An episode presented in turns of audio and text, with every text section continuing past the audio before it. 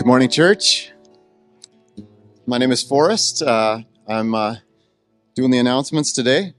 I'm going to try not to mess anything up. That's uh, my number one goal. and as you come up here and say, don't mess anything up, don't say anything weird, you know, that's kind of what I, I do. I usually fail the second one. So, um, yeah, so uh, this is our, our mission and purpose. We are a, a, a gathered group of Christians who exist to give creative and meaningful worship to God and to discover and develop disciples for our Lord Jesus Christ.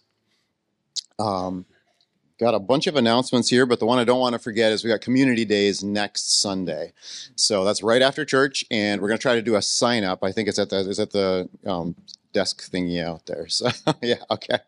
Um, also, there are still uh, Life Fest tickets, I believe. Um, so if you have a, a, friend who doesn't know the Lord, there are these ten dollars Saturday only Life Fest tickets that uh, that you can get um, as a way just to make it easy for you to bring them and, and hear the gospel at Life Fest. So um, there's a list of VBS items needed, which is pretty cool. You can actually just donate things you have around the house to help out with VBS.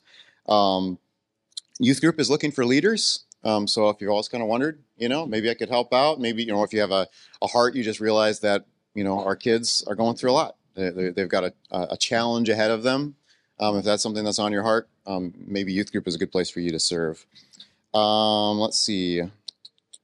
Music team. Music team's looking for more. I know, you know, you see them up here and you're like, oh, they got it. They're so good. No, no, always looking for more musicians. So if you if you sing or play an instrument, talk to Aaron.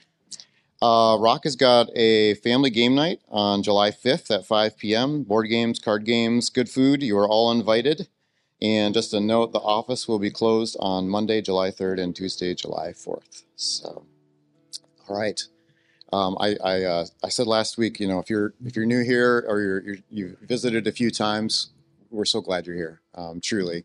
And sometimes we confess, you know, we're thinking about, especially days like this, it's a holiday, we want to get out there and have our lunch or whatever, um, but we don't want to miss you. Um, last week I said, we're looking for you, which sounded kind of weird. Like I said, fail on the weird thing. But um, what I meant to say was, there are people here who want to get to know you. Uh, there are people here who want to show uh, kindness and love to you and, and, and let you know that this is a place that you are welcome. Um, so, you know, I know we're all we're all trying to get back out there to lunch you know probably got meat on the grill. Um, but let's just let's just right now decide hey we can take an extra 10 20 minutes. We'll hang around here a little bit. We'll meet somebody new. So here's our uh, our scripture for this week. Is mark 10 35 through 45 let's all let's all uh, read it together. Please feel free to stand if you're able. Then james and john the sons of zebedee came to him. Teacher they said we want you to do for us whatever we ask. What do you want me to do for you? He asked.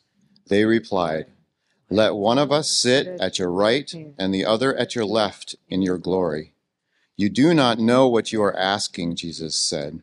Can you drink the cup I drink or be baptized with the baptism I am baptized with? We can, they answered. Jesus said to them, you will drink the cup I drink and be baptized with the baptism I am baptized with. But to sit at my right or left is not for me to grant. These places belong to those whom, for whom they have been prepared. When the ten heard about this, they became indignant with James and John. Jesus called them together and said, You know that those who are regarded as rulers of the Gentiles lord it over them and their high officials exercise authority over them. Not so with you. Instead, whoever wants to become great among you must be your servant, and whoever wants to be the first must be slave of all. For even the Son of Man did not come to be served, but to serve, and to give his life as a ransom for many. Oh Lord God, it is mind blowing to call you the chief servant. But that's what you've called yourself. Um, you came to serve your creation. We were made for you, we were made for your glory. Um, and we walked away. But you came to serve us in the most powerful way possible, Lord God. Um, I just pray that that would become more real to us that that would affect our hearts in a new way as we as we soak in these scriptures this morning. Pray this in your name. Good to have you here this morning. And um, if I haven't met you before, my name is Pastor Adam, and and uh, we've been on a little journey. Um, you can back this off just a little bit, Mark. Thank you. Um, we've been on a little journey um, that's going to last about five months, and it is looking at Jesus' discipleship practices, the things that Jesus did with his disciples in making disciples and understanding that we need to be a disciple of Christ to make disciples of Christ. And so in May, we looked at passionate prayer that Jesus uh, taught them how to pray, but he also prayed himself, went up on the mountain to pray all night long at times. And then in June, we looked at initiating relationships in which he did build bringing this group together and being in consistent community with one another. So that was June. And now it's July, and our focus is humble service and a generous lifestyle. Humble service and a generous lifestyle. And I've titled this sermon, The Prideful Christian, and kind of a subtitle in this passage of Scripture is looking at the composure of Christ. And sometimes when you look at something that you're supposed to do, you have to kind of look at what you're not supposed to do. So if you're talking about humble service, the opposite of that is pride. Or if you're looking at a generous lifestyle, the opposite of that is being selfish, is being selfish. So we're going to look kind of on that side of pride. I wanted to share with you something else too. When I was down in Florida, when I was down in Florida, I grabbed my NIV Bible. Um, this I got this for my high school graduation. I got it for my high school graduation from Pastor Ray Shaw um, this is not the 1984 version. This is the 1978 version of it. And you'll see it's about coming apart. This actually was my preaching Bible in my very first church when I was 20, 21 years old. So I thought, oh, I'm going to bring that back and be able to preach out of it. Also, did you notice we have a trifold bulletin again? Somebody said, boy, I haven't seen one of those in a long time. Yeah. So make sure you grab one of these. It gives you all the things that are happening in the church and also some sermon sermon notes on the end of it. So let's go to the scripture. And what I want to do is a little bit of a lead in into this passage that we read. A little bit of a lead in starts in verse 32. What's Jesus saying to his disciples just prior to what we read? So in verse 32, chapter 10 of Mark, verse 32, it says, They, meaning Jesus and his disciples, that group, were on their way to Jerusalem and Jesus was leading the way. Now, that's important because what is waiting for Jesus in Jerusalem? A cross. Death is waiting for him. And, and, and the disciples know, and the crowd knows at this time that the Pharisees and the scribes, they want to kill Jesus. So he's, he, but notice he's leading the way. He's not in the back. He's leading the way to the cross. He's leading to the way to the cross. Then it says, um, and the disciples were astonished, and while they were, and those who were followed were afraid. Again, he took the 12 aside, and I stop right there again, because there are times that um, he wants to take them out of the whole big crowd that is around him and say, I want to pull you aside, and I got some words just to share with you. I got some words just to share with you. I want you to be able to hear my voice. There's all kinds of voices in, in the crowd, but I want you to hear my voice specifically say what I'm going to say to you. And I, I think that's really relevant to today. That uh, when we talk about our Sunday morning gatherings or we talk about our small groups and things like that, it's a time to pull ourselves out of the voices of the world and say, hey, we're gonna we're gonna listen to the voice of God coming from the scriptures. We're gonna pull ourselves away aside and hear from God's word. And in, then he says, and I and told them what was going to happen to him. Now I believe this is like the third time he's given this in this thing, and and this time it gets even more detailed. When he says, and and this is what I call near prophecies. Jesus is going to say something that's going to happen, and it's I call it a near prophecy because it's going to be happening in the near future, the very near future. So he says this: We are going up to Jerusalem, he said, and the Son of Man, he's referring to himself, will be betrayed. There's the first one. To the chief priests and the teachers of the law, there's the second one. They will condemn, him to death, that's the third one, and will hand him over to the Gentiles, that's the fourth one, who will mock him, fifth one, spit on him, sixth one, flog him, seventh one, kill him, eighth one, and then the ninth one, three days later he will rise. Three days later he'll rise. So, nine different things. Uh, a prophet, the credibility of a prophet is the fulfillment of his prophecies. And so, what he did was he gave them these nine different things that, even though they didn't quite understand what he was saying at the moment in time, that later on they would be able to go one, two, three, four, five, six, seven, eight, nine. Wow. It happened just like Jesus said.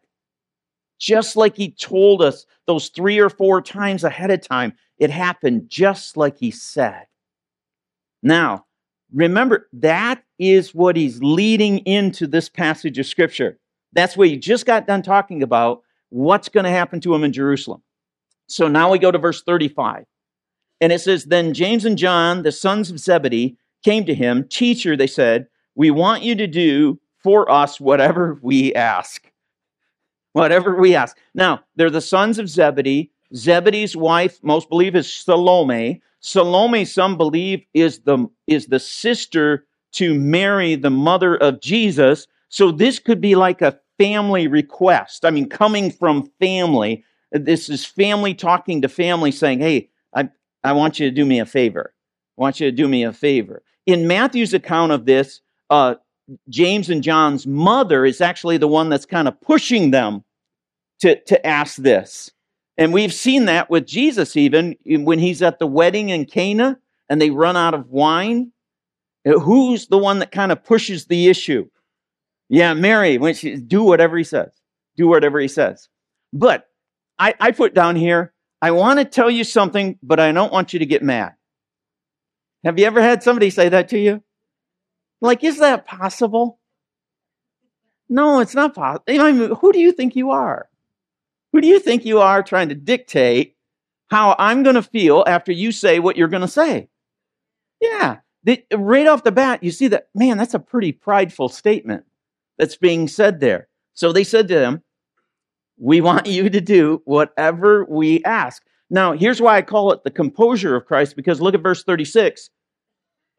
Look at the composure of Christ. What do you want me to do for you? He asked. He didn't uh, say, that was a really prideful statement. That, that doesn't make any sense, James and John. Who do you think you are? He didn't go through any of that. He just composed the, he just said, What do you want me to do for you? He asked. Then, verse 37, they replied, Let one of us sit at your right and the other at your left in your glory. Now, remember the last conversation he had with them. He just told them he's going to Jerusalem, he's going to die. And so, here on the heels of that information, they say, well, since that's going to happen, you know, we'd like to be in the will right now. So, can you write us in the will that we can have the right and the left and, and just, you know, the best seats in the house? That's all we want. We just want the best seats in the house. Now, remember this too, that they had just went up the Mount of Transfiguration. How many went up the Mount of Transfiguration with Jesus? Three. Yeah, so who do they need to get rid of? Peter. Yeah, we got to get Peter out of the picture because there's only a left and a right. There's only a left and a right. So here they are. Remember the last conversation he had, and they're asking for these best seats in the house. Verse 38. Look at Jesus' composure again. You don't know what you are asking, Jesus said. Can you drink the cup I drink or be baptized with the baptism I am baptized with? Now, the obvious answer is no. No, they can't. That cup, that specific cup that Jesus was going to drink, is the cup of God's wrath. And that cup of God's wrath against the sin of the world could only be drunk by someone who was righteous, and he's the only righteous one and the baptism, the baptism of suffering and his death on the cross to be the payment for our sins. He's the only one. He's the only one that can do that. So the obvious answer to the question here is, is, is no. But then look how they respond in verse 39. We can, they answered. We can. Here's an all out prideful statement. It's almost like maybe they puffed out their chest when they said that, you know? Jesus, don't you see this as an SD on here? Super disciple. And pretty soon, Jesus is going to be an SA, super apostle. Whatever you say, yes, we can do it. We can do it. Watch how Jesus responds here again. Composure. Jesus said to them, You will, future, you will drink the cup I drink and be baptized with the baptism I am baptized with. He tells them, yes, in the future, in the future, you will stand against sin. And in the future, you will suffer for being a disciple, an apostle of Jesus Christ. And as we jet into the future, we know that James, the apostle, was the first apostle that was martyred for Christ's sake. I mean, off with his head. And we know that John was the last apostle who, who died, and he was banished to an island called Patmos, and he was banished there because he was a follower of Jesus Christ. So in the future, yes, you will, James and John, you will suffer for my sake, for my name's sake. Going to verse 40, he continues the thought with this but to sit at my right or left is not for me to grant. These places belong to those whom they have been prepared. Now, here's the statement that we have to when we when we get prideful we have to stop and say but this is what he's saying god is god and you are not james and john god is god and you are not and what you're asking for is out of your pay grade. what you're asking for is out of your zone. What you're asking for, that's only God can do that. And see, that's where pride takes us many times. Pride takes us to a place where we try to be God. And we try to dictate what, what, what's right and wrong. So we live in a society right now that has tried to redefine marriage. And when you go to the Bible, you have to say, no, no, God is God and we are not. Our society is trying to redefine what gender and sex and everything is, trying to make it into this multi thing. And you have to go to your Bible and say, no, God is God and we are not. And let me give you one more. And this one's been around for a while is, is we've tried to redefine what salvation is and, and many ways to get to God. Oh, there's, there's multiple ways to get to God. And you have to go to your Bible and say, no, the Bible says that God is God and we are not. And we are not. So, so there are things in our world, there are things that we live through where we get the same answer. We might want something like James and John, but but he comes back with but you are not God. You are not God. God decides this, not you. So, verse 41, we see some loss of composure, but it's not by Jesus. When the ten heard about this, they became indignant with James and John. Yeah, they got mad at them. Like, you're like, wow, these guys jumping in. Who's, you know, who's on first? What's on second? I don't know who's on third. Yeah, they, they were arguing about, wait a minute here. Who are they to get first and second place?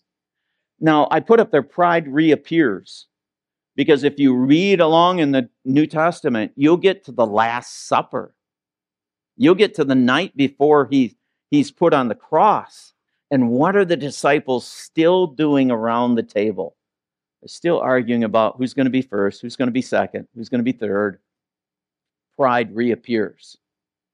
Verse 42, Jesus goes on to say, Jesus called them together and said, You know that those who regarded as ruler of the Gentiles lorded over them, and their high officials exercise authority over them. I stop right there. He's just explaining them this is the world system. We know how the world system works.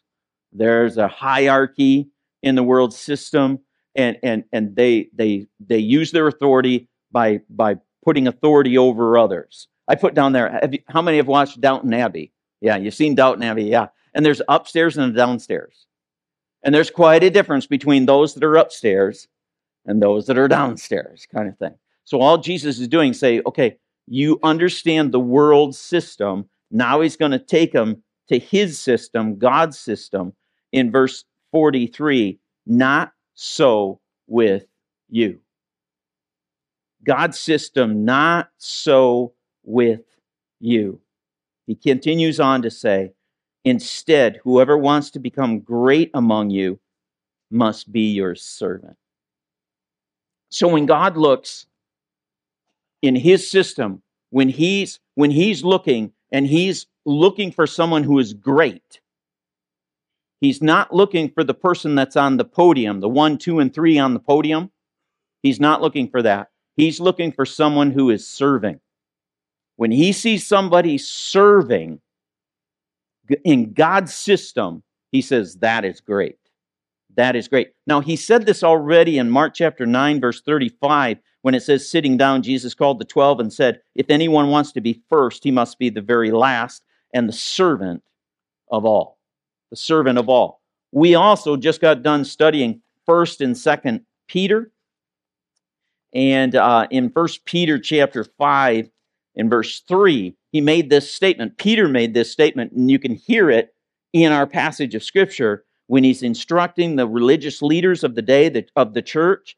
Verse 3 says, Not lording it over those um, entrusted to you, but being examples to the flock. So you can see that Peter heard what Jesus said here, and later on, what's he do? He's writing that and instructing the leaders of the church this is how you lead in God's system. Not like the world does, lording it over them but by being examples to them. And then he, he gives us one more verse er, here. And, and whoever wants to be first must become the slave of all. So in God's system, if someone is to be first or someone is to be great, in God's system, they are actually a servant and a slave of all.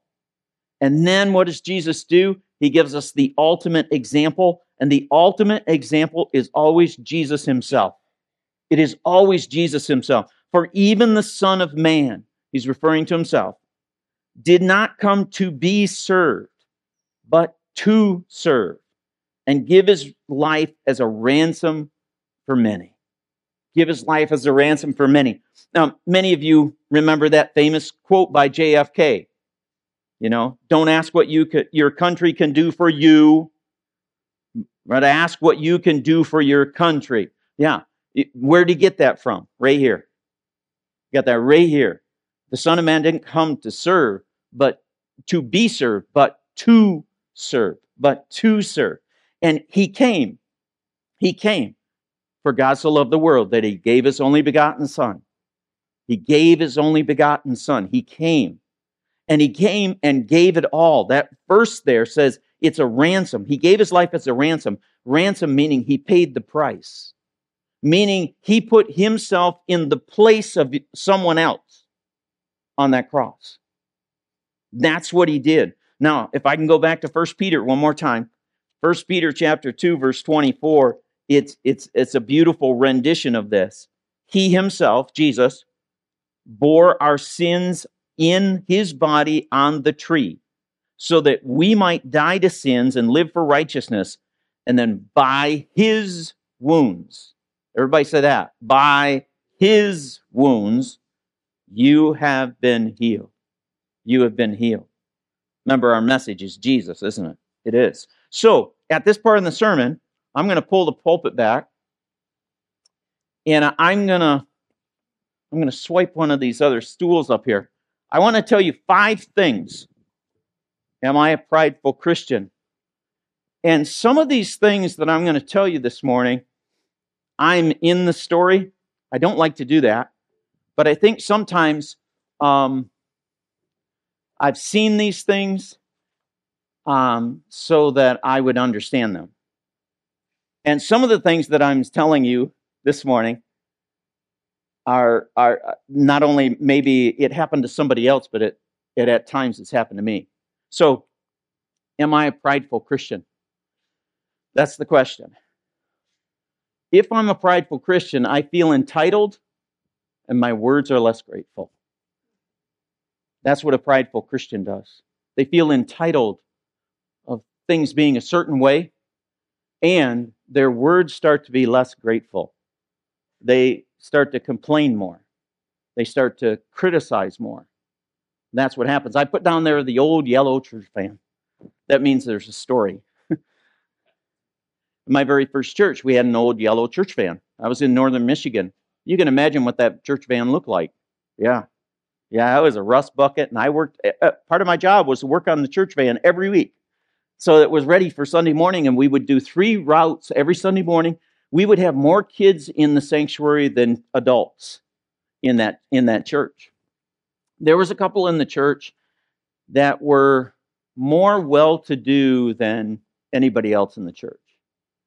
They always had the nicest car. It was always shined right up. They didn't even park it by the other cars in the, in the gravel parking lot. They kind of let you know they were there. They kind of let you know in a roundabout way how much they gave. And they had been there a long time.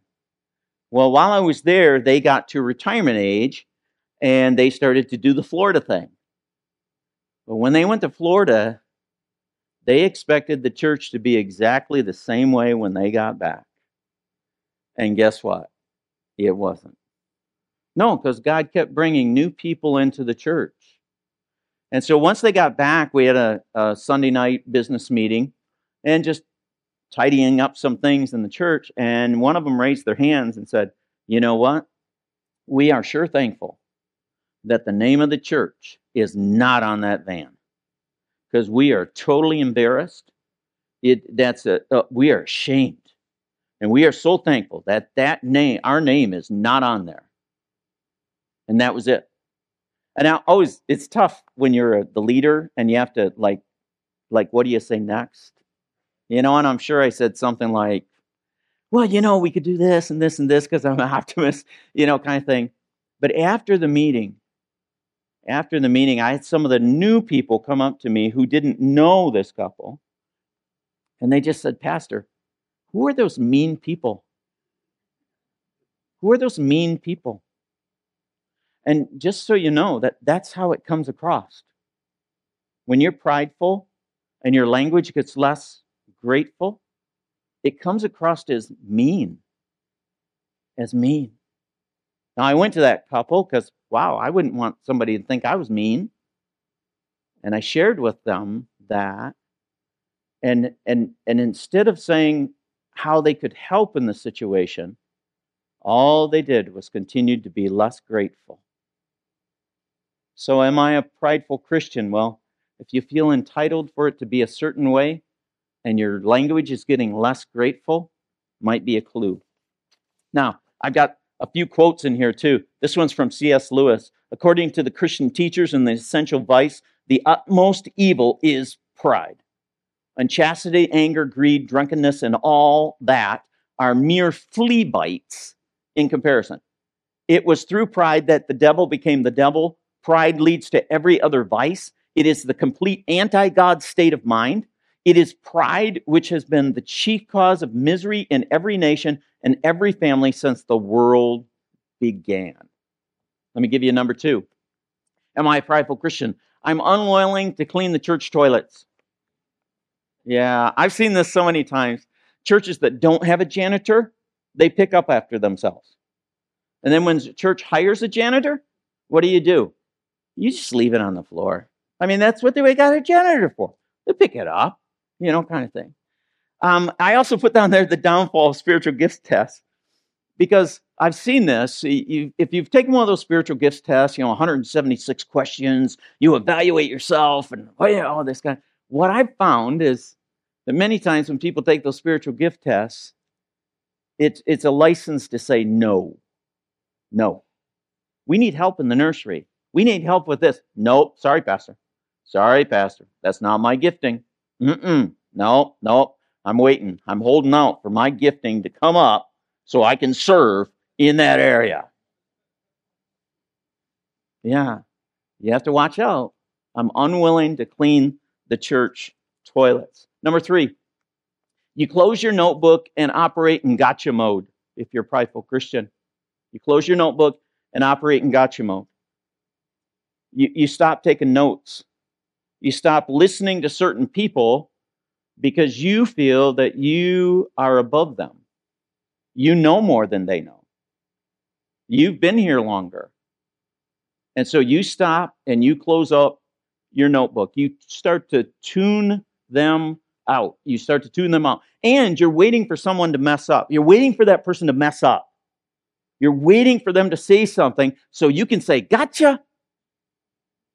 Gotcha. And, and when you do that, what are you doing? You're elevating yourself over them. That's what you're doing. Now, sad to say that I've had this happen many times. I'm not a very educated man. I was I've been through the whole iteration of, you know, cassettes, CDs, all these different ways that you record a service kind of thing. We were in the CD mode. We were in the CD mode, had a thing, and we we'd record every service. I'm at another meeting. Don't go to meetings. No, another meeting. no, go to the meetings. Uh, another meeting where someone said, Pastor, I'm sure they didn't say it that way, but Pastor, on Easter Sunday, you didn't say anything about the resurrection. And I'm and I'm thinking, I'm pretty sure I did. You know, I didn't say that out loud, but I'm pretty sure I did. You know? And so after the service, I went back and got the CD from the Easter service and I listened to it. I'm like, no, I did. I did. It's right there. It's right there. You know, lots of times I preach chapter by chapter, verse by verse, through whole books of the Bible. And sometimes I don't vary from that. But usually, even when those times of the year come around, there is something that ties into it. Okay? There's something that ties into it. So I took that CD and I took it to this lady. And I said, Would you please listen to this? And she wouldn't take it from me. Yeah, she had tuned me out. She had tuned me out. That's what, as a prideful Christian, you will start to tune people out that you think are beneath you. Are beneath you. Number th- number four, am I a prideful Christian? You you like the spotlight and are reluctant to share it. You're reluctant to share it. You get territorial. You get territorial. You start to own things that are really not yours. And even within the church, you'll start to do that. I put down there, I'm so good. And I am. I am so good. I know that because many of you have told me. Many of you have told me, I am so good. You are phenomenal, Adam. Wow. And I know that. I know that that that you, you know, you were lucky to get me. You really were. You could have got anybody else, but you got me. And so, I, and I'm kind of wondering, what's it going to be like when I leave? I mean, I'm well, I'm, I'm praying already for you, you know, that you'll be able to make it. Now, you know that that's facetious, and it's amazing I even know that word. And my wife, when she sees this on the on the, she's going to go, Adam. Yeah, but but I need to say a caveat here. And the caveat is this is that we need to, at times, you will be in the spotlight. And maybe you're in the spotlight for a long time.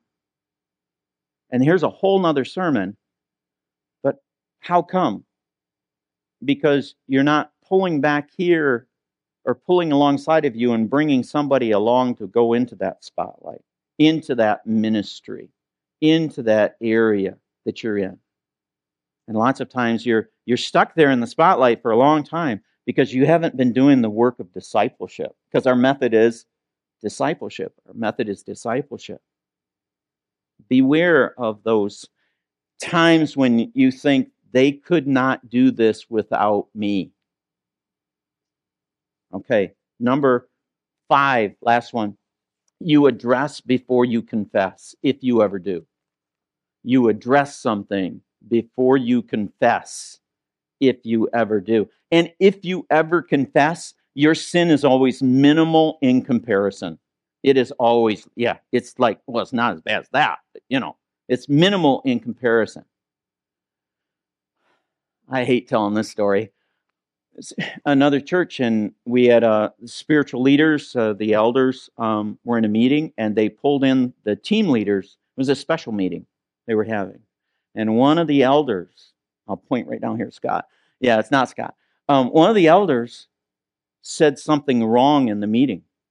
What he said was he said a name of someone in the church, and he said it in a negative way and and and and that there were team leaders in that meeting also. And as soon as he said it, it was like I changed the conversation, but in the back of my mind, I'm like, okay, I got to have a personal conversation with this man about this. After the meeting, after the meeting, there were some team leaders that came right up to me because they weren't usually in those meetings. They came right up to me and said, uh, "We're con- confused. We're, we're kind of troubled by what was said in the meeting.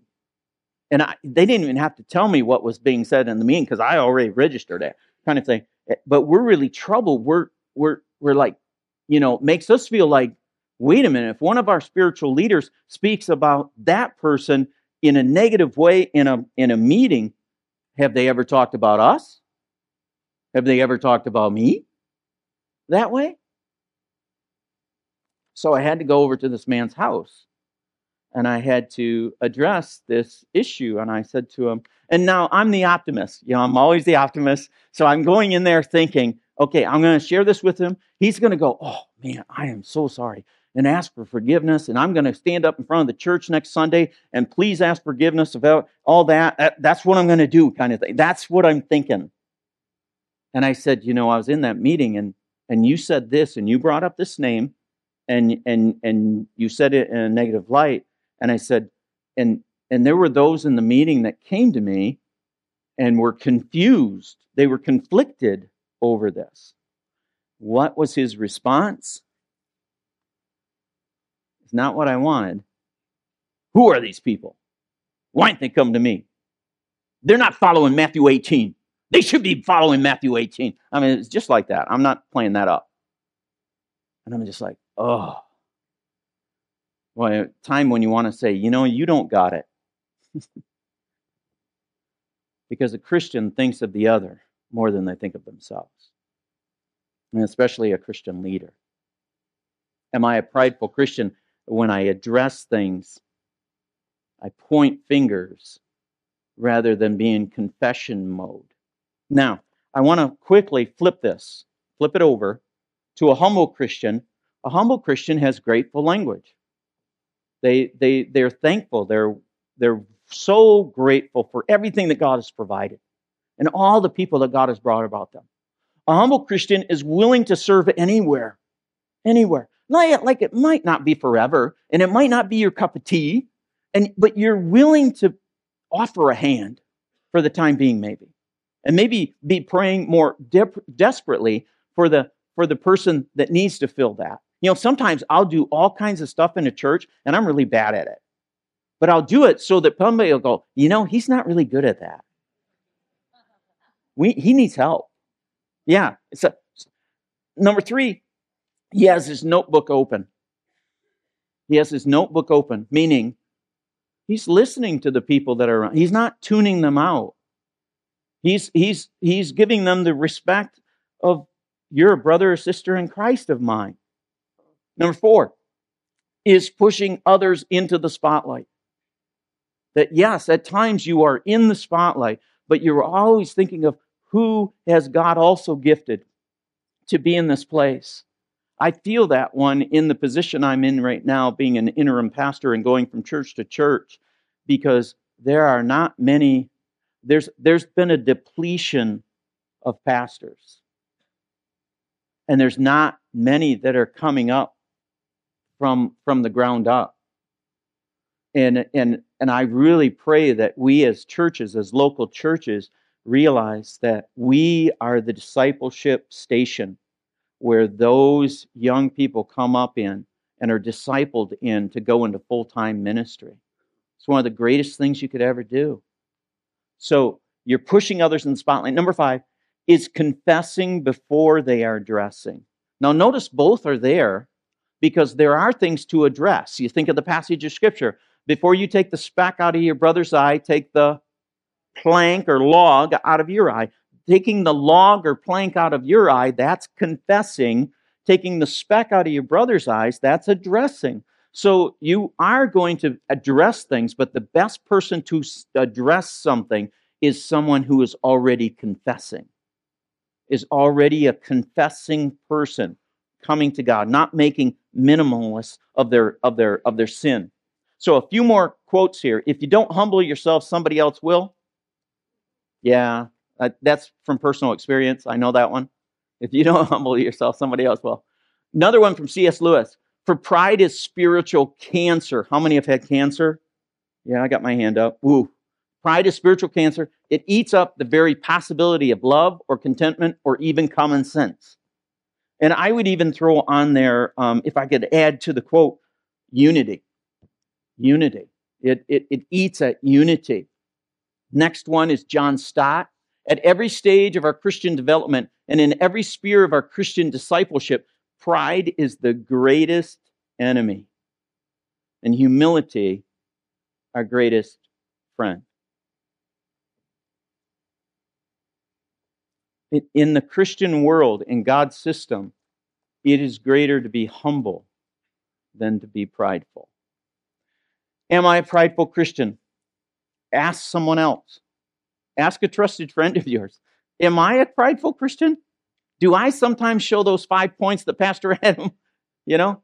And if that person says, Well, since you ask, and you respond with an argument or rationalization, that's how you respond with an argument or rationalization to what they're telling you, then you just proved your own point that you are.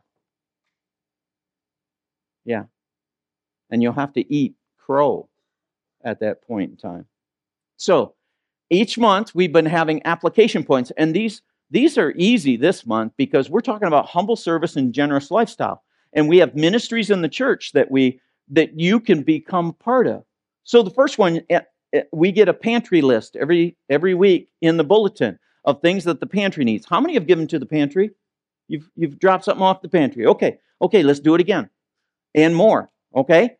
And or even help out with the pantry ministry because you have a love for those that are in need. We have a foster family ministry. And I'm so thankful for that family ministry that people come up alongside of these families who have said, we're going to take children into our homes and, and help them with that. You need to speak to those ladies that lead that foster family ministries because you have a love for family. VBS. VBS is coming up July 31st through August 4th.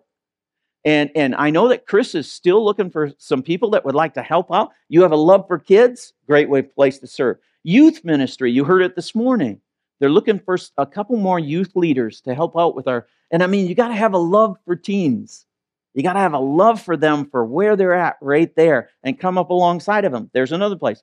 Yes, last week we got the CRCA donation list. It's a it's a list of a, a mission that we support down in Liberia, and I think there's still some sheets on the Welcome Center. And and it's a way that we can fill up this container that we're going to ship all the way over there. And you can look at that and say, okay, there's a way. If you're part of a small group, pray and keep your eyes peeled. If you're part, this is a challenge to anybody who's in a small group. Pray and keep your eyes peeled for a way that you can bless somebody this month. Maybe it's somebody within the group. Or maybe it's someone that the group know, someone in the group knows outside of it and say, hey, let's pool ourselves together, our resources together, ourselves together, and let's make a blessing to them. And then the last one I put on here, and I put it in the bulletin too, is I know I, I you know, like spiritual gifts. Um, the best spiritual gift study I have ever done is called Your Divine Design by a minister named Chip Ingram. And I, I gave you that. You'll have to type that whole thing into your browser to find it. But there's like eight or 10 videos there where what he does is he looks at the theology of spiritual gifts. Then he looks at giving you a definition of those spiritual gifts. And then he gives you the dangers of spiritual gifts, the warning signs that are there. The whole idea is for you to understand spiritual gifts because we're not supposed to be ignorant of it, but to be able to identify it in other people, not yourself, in other people. So as other people are serving and you understand what the spiritual gifts are, you come up alongside of that brother or sister in Christ and you say, wow, thank you for using that gift for the rest, for the betterment of the body here, kind of thing. And then you're just waiting other people to be able to do that for you to affirm what you're, but you can't, that won't happen unless you serve. You can't understand your spiritual gift if you're not serving. Because where they see your spiritual gifts is when you are serving. You got to serve for people to be able to see your spiritual gift. Did I get that across enough? Okay. But that's a that's a great this is on your own kind of thing. You can go on there and listen to those those videos. I, you can listen to an audio I think they're all audio kind of thing, but it's a great way of saying, How can I serve? So now we end the sermon this way. We are thankful for Dennis and Vania being here with us. They are missionaries to Liberia, and they have one more way, one more way of humble service and generous lifestyle to share with you of something that is coming up hopefully next year. So, Dennis, Vania, would you come?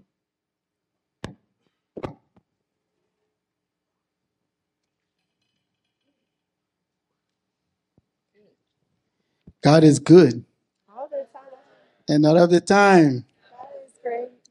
We are always grateful to this family of believers for how you are you continue to be involved with us and the work that God is doing in our part of the world in West Africa. And it's like you're following God's command. Like he said in Acts 1 8, but ye shall receive power when the Holy Spirit will come upon you, and you'll be witnesses unto me in Jerusalem and in all Samaria and in the uttermost part of the world. So Liberia is your uttermost part of the world, and you are actively involved with us there. And we say thank you and thank you and thank you very much. There's another great opportunity coming up next year to have a team coming from here to come to Liberia. We think it will be somewhere around August of next year. Uh, my family will be there by July June, July, we will be in Liberia, and we want to be there to host you to do several things. Yes. So the option or opportunity to come to Liberia and serve the Lord with us there, um, like Dennis said, next August is the plan. We will put in details as we go, but our our ideas or goals for what the projects and the mission will be. We're hoping as God supplies, we want to drill a water well um, up at uh, in Lofa. That's a little bit of a drive up where we have a school there. There is no water um, on those grounds for those kids in that school at this time. So we're trusting the Lord to provide the funds to drill a well. So that would be one of the pro- you know, Amos saw that need Yes, Amy, really that pricked her heart, just the water wells and the opportunity, how God uses those water wells. I mean, obviously the physical need for clean water, but um, even more than that, in a community, God uses it to open doors for the gospel. So that will be another component, will be outreach and sharing the Jesus film um, in the local dialect of the people in that area. So that would be one of the other portions. Then we will also like to host a vacation Bible school for the school and that community. There are many, many children. We're talking hundreds of children. So it would be quite an undertaking anybody would be part. And we would also like to do some teachers training, um, especially early childhood education training, kind of continuing on with what the team that I went with did this last time. So those would be some of our primary projects and components. So at this point, we're really just asking if God is touching your heart or you're interested even a little bit. Please make yourself known to Carrie or Amy or the office. Write your name down. Come to a coming up meeting where we can just ask questions and talk, and then we can continue to pray and see how God builds a team and where we go from there. Thank you so much. So look at it. You got a picture in mind? This is the picture. I want to draw it again. So it's way up north and it's to the border of Liberia and Sierra Leone. So whatever we're going to be doing, two nations will be benefiting from it. And everything else we'll be doing will be done simultaneously. We have team, a part of the well drilling crew. So there's a machine drilling a well, and all these people in the village will come standing around, and there'll be a crew going from house to house, from hut to hut, sitting with people and sharing their faith. You know, simple, your testimony how you became a Christian and just the role, the Roman Road, and all those things. And then at the same time, there will be the teachers. We got two schools up there. The Bakaza school and the Konya school. The teachers from these schools will be having their training going on. And because we got a bunch of kids, the other people taking care of the VBS will be doing that at the same time, simultaneously. So you can do so much. In other words, there's something for everybody to do. Or you can just hold a kid's hand and walk around the village. So thank you, Pastor, for letting us share this. Hold up, hold up. Hold up here. Let's pray for you real quick. Here, here. Lord God, uh, thank you for this time. Thank you for the time in your word, learning. Uh, you know, I, I'm sure that you have pricked hearts this morning, that you have worked in our midst here, um, that you've called some of us. Uh, some of us are called to repent. Some of us are called to to serve in a new way with a new heart, and then to end here with this opportunity uh, to open up these doors to, to be this this this um, your hands and feet in the world, Lord God. And I just I pray for our congregation here. I pray for Dennis and Vania, and I just pray that we would be uh, filled with the joy um, about walking into the the service and the work that you have before us, God. Lord, we just we just pray this in your good name, Lord. Amen. Amen. Have a great day.